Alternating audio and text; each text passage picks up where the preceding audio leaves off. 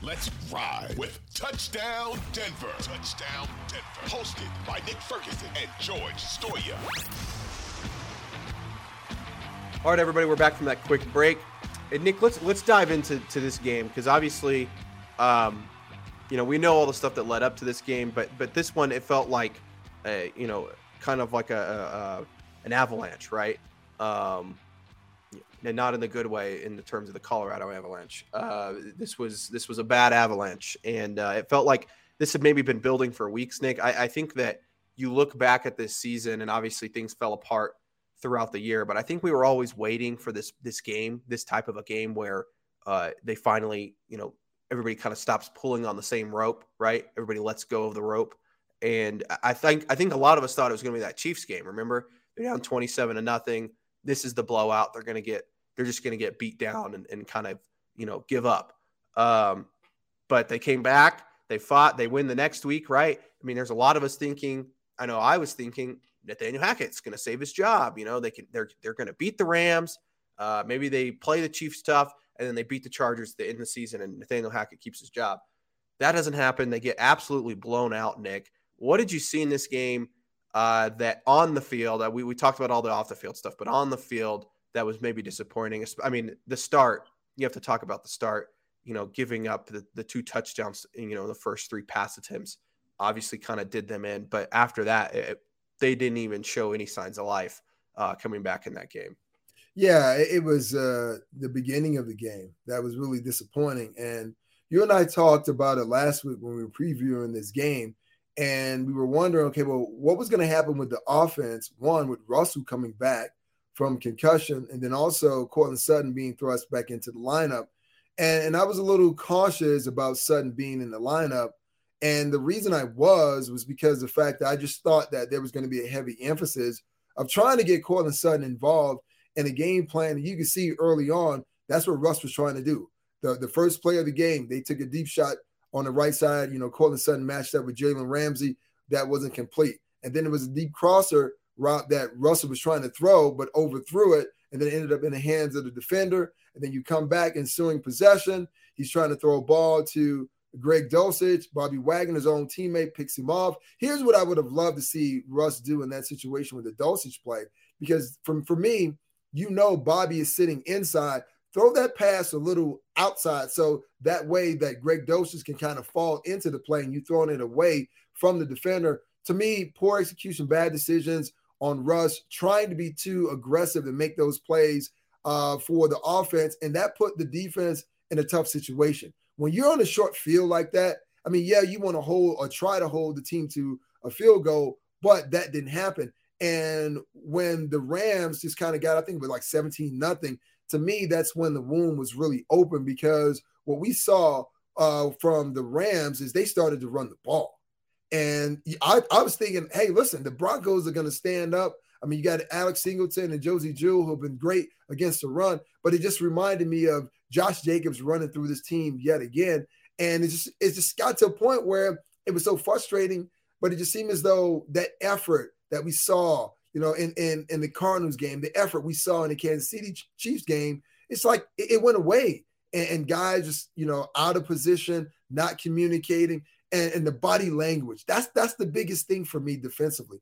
Watching the body language was so bad. And I was like, someone's going to step up. Someone's going to do something. And I think this is probably where, everything with Randy Gregory got out of control, because he was figuring, okay, well, I'm going to bring that fire. I'm going to bring that energy. But it was misguided and misdirected, and that too hurt the team.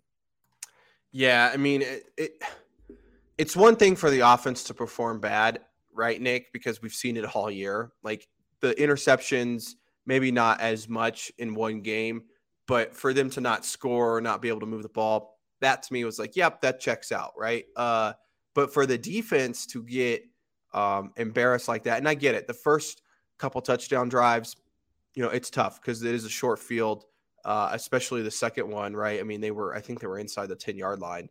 That is always a tough situation. But the rest of the game, it was just Cam Akers, 5 yards, 8 yards, 10 yards, Baker Mayfield, play action, screen pass to Higbee or whoever. And they were just dicing them up. And we haven't seen that all year from this defense, Nick. Not one time have we seen that. And it was disappointing because that's supposed to be the catalyst of this team, right? That's supposed to be the side of the ball that keeps them in football games. And we didn't see it. And again, I think that was another, point to letting Hackett go was they could, you watch that game and you could tell guys had just given up. Like you were saying, the body language, the effort, it wasn't there. And it was just one of those situations on the defense that it's like, man, if the defense isn't doing this, then, where's the team's mental, capacity at? So I don't know, man. We have to also dive into Russell Wilson, Nick. What did you think of his performance? Obviously, 3 interceptions. All 3 were very bad decisions, in my opinion. They weren't. I mean, you had guys open. The third one, Nick, that might be his worst interception of the year, in my opinion, because he rolls out. He's trying to make a play, right? He's scrambling. He's got Cortland Sutton open on the sideline. He could run, 10, 12 yards probably for a first down, or he could dump it off to Latavius Murray, who's also right in front of him. Instead, what's he do, Nick? He throws it 40 yards down the field, trying to make a big play, and he's intercepted. So what did you think of the way Russell played on Sunday? Not exactly the way that you wanted your quarterback to go out and play, especially in the national televised game. And I would dare to say it's one of Russell's more embarrassing games. That play to Greg Dulcich encapsulated, I guess, the entire season or Russell Wilson in the Broncos uniform. And he's so used to making those big plays, he was trying to give Greg Dulcich an opportunity. And I say this, Greg Dulcich is still a rookie. I would have loved to see him go up and try to take that ball, because that's what we call the 50-50 ball, right? That's where you see guys get mossed. And that was Greg Dulcich's opportunity to moss Jalen Ramsey, but he was not able to climb over him and just kind of snatch it away. And this is, once again, in lies a problem. And this is not me trying to dump on Greg Dulcich, because I still think he's one hell of a player. My whole thing is using players that you have. You're absolutely right. When you look at setting up progressions or level routes, Russ had an opportunity to run. He had an opportunity to dump that ball off, but he saw that as opportunity. Hey, let me try to make a play to get our team back into it, instead of taking the obvious, which is the check down, which Broncos fans last year got a little upset with Teddy, calling him check down Teddy. But when you're in these situations, when you're struggling and you're trying to get the offense in the rhythm, George, you have to take those plays. Yeah, everyone wants to chunk play. Everyone wants to splash play, because that's how you advance the ball faster and score touchdowns. But it's all about trying to matriculate the ball down the field. And this is something I know Russ is going to learn from. Where does he go from here? We don't know. We really don't know. And all of that is going to depend on who's the next coach hired, but more importantly, who's the next offensive coordinator that comes in here. But it was a bad game for Russ. And, just once again, going back to this really quickly, just the body language of guys. It's been a tough season. You have 2 seasons remaining. It is Christmas. You're away from your family, and you're thinking as a player, wait a minute, I didn't sign up for this. We are being embarrassed and on national television. And it's not like it's one of the losses that they suffered early on in the season when they had 8 losses where they lost by 1 score. No. See, there's a difference. See, when you're getting beat down, right, everyone knows it. You know it, right? And sometimes those beatdowns are easy to embrace. But in a season like this where you've lost too many games and just kind of an embarrassing fashion, sometimes that losing takes hold of you. And I don't care who you are, you're going to react as a person in some way. And once again, this is why we saw all that on-the-field interaction between players and throwing other helmets because of that. Hey, it's Kaylee Cuoco for Priceline. Ready to go to your happy place for a happy price? Well, why didn't you say so? Just download the Priceline app right now and save up to 60% on hotels. So whether it's Cousin Kevin's Kazoo Concert in Kansas City, go Kevin, or Becky's Bachelorette Bash in Bermuda, you never have to miss a trip ever again. So download the Priceline app today. Your savings are waiting. Go to your happy place for a happy price. Go to your happy price, Priceline. And Nick, let me ask you this, because I think it's important to get players' perspectives, and we will this week, I'm sure.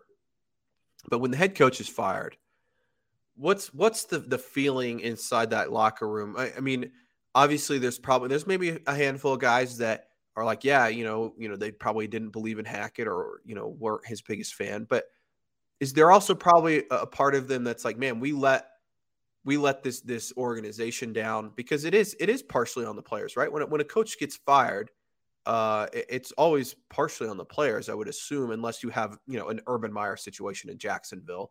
And there's things that they can't control off the field. But when you're getting beat like the Broncos are, and I'm sure that they feel maybe partially guilty. Am I assuming wrongly there, Nick? And how do you think that locker room feels today after, especially some of these veteran guys, Nick, that this is going to be their fifth head coach that they're going to hire in 8 years. I mean, at some point you got to say, man, like, what is it, the coaching, or is it a culture and player problem? Well, it's always a difficult time, and when you're sitting in that room and the coach is fired, you have to take ownership, right? And I've always said this, it's a 60-40 split.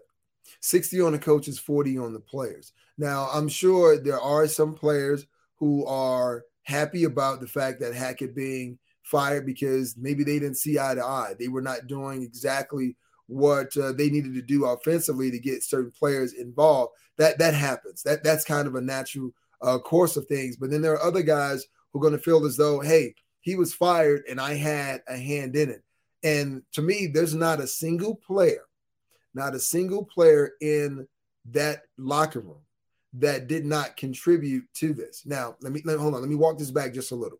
There are a couple of players, those players that were not put in the game, that should have been in the game, that those players are going to say, look, had you put me in the game instead of this other guy, maybe you still will have your job. So it is a breakdown of different things that are going on. But for the majority of it, a lot of those guys are going to say, well, we're on to another coach because there was something I did not do well. No matter what the struggles were, George, offensively, defensively in the game on Christmas, the guys on defense could have tackled.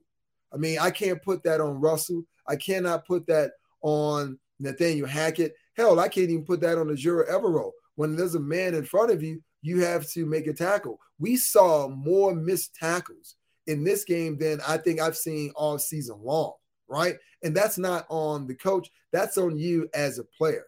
And for me, I always felt like this. Even when games are going terribly wrong, it is your job to go out there and tackle. You play defense. That is part of your job description. Not going out and fulfilling that job description, that's bad. So if you're on this defense, you're on this offense, and Hackett is being fired, and there's this press conference, you have to say that we were a part of it. We contributed to it because we didn't do our part. So there are going to be some discussions, if there haven't been discussions between players right now, as to where the Broncos go from here. But the one player, I feel really sad for is Justin Simmons, because this is all he knows. He doesn't know anything any different than this. He just knows losing seasons, missing the playoffs, and, oh, by the way, we have another coach coming in. What crew is he going to bring in this time? Yeah, man, Justin after the game, Nick, and I've covered him now the last 3 years, and this is the most frustrated and upset I think I've seen him, at least in the last 3 years. I didn't cover him before that, but he is new levels of frustration, I think. Very short with the media after the game. Not a whole lot of hope there. So I can't imagine that he's pretty upset. And again, you look at he's the one guy that has been in this locker room, not the longest. I know Brandon McManus has been there longer, but one of the longest tenured players. And you just you feel for him because he's not even seen he's seen maybe one winning season, and it was his rookie year, and he didn't play a whole lot. So you feel for him. But Nick, before we take a quick break here, what you remember the most of the Nathaniel Hackett tenure, and we can dive into this a little bit too in the last segment, but is there a moment that you're like, you kind of just like, you look back, you're like, man, That was crazy because he was only here, Nick, 334 days. I looked it up yesterday. That is a very short tenure, but man, did a lot happen in that tenure. You look back, I did a kind of a timeline for the Denver Gazette yesterday, Nick. You had the Nuggets game where he shows up a week after being hired and was like, we're going to score a lot of points. They finished dead last in points per game this year, an incredibly historically bad offense. You look back at the Russell trade. Training camp, they're doing jog throughs. And you're like, oh yeah, player safety, all that stuff. They end up leading the league in injuries. Preseason, they don't play the starters. You've got the 64-yard field goal to start the year. The Colts-Broncos game, which is by far the worst football game I've ever watched.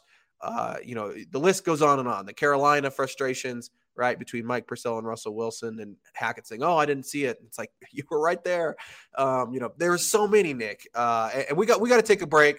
So maybe let's have you think about it, Nick, and then we'll kind of dive into a little bit of that. And then I also, Nick, we got to get to, they're going through a coaching search, and I think it starts today, right? I mean, you get a 2-week head start with the new NFL rules. I would assume they're going to start interviewing or at least putting together a list of candidates. So we'll dive into all of that, Nick, after this quick break.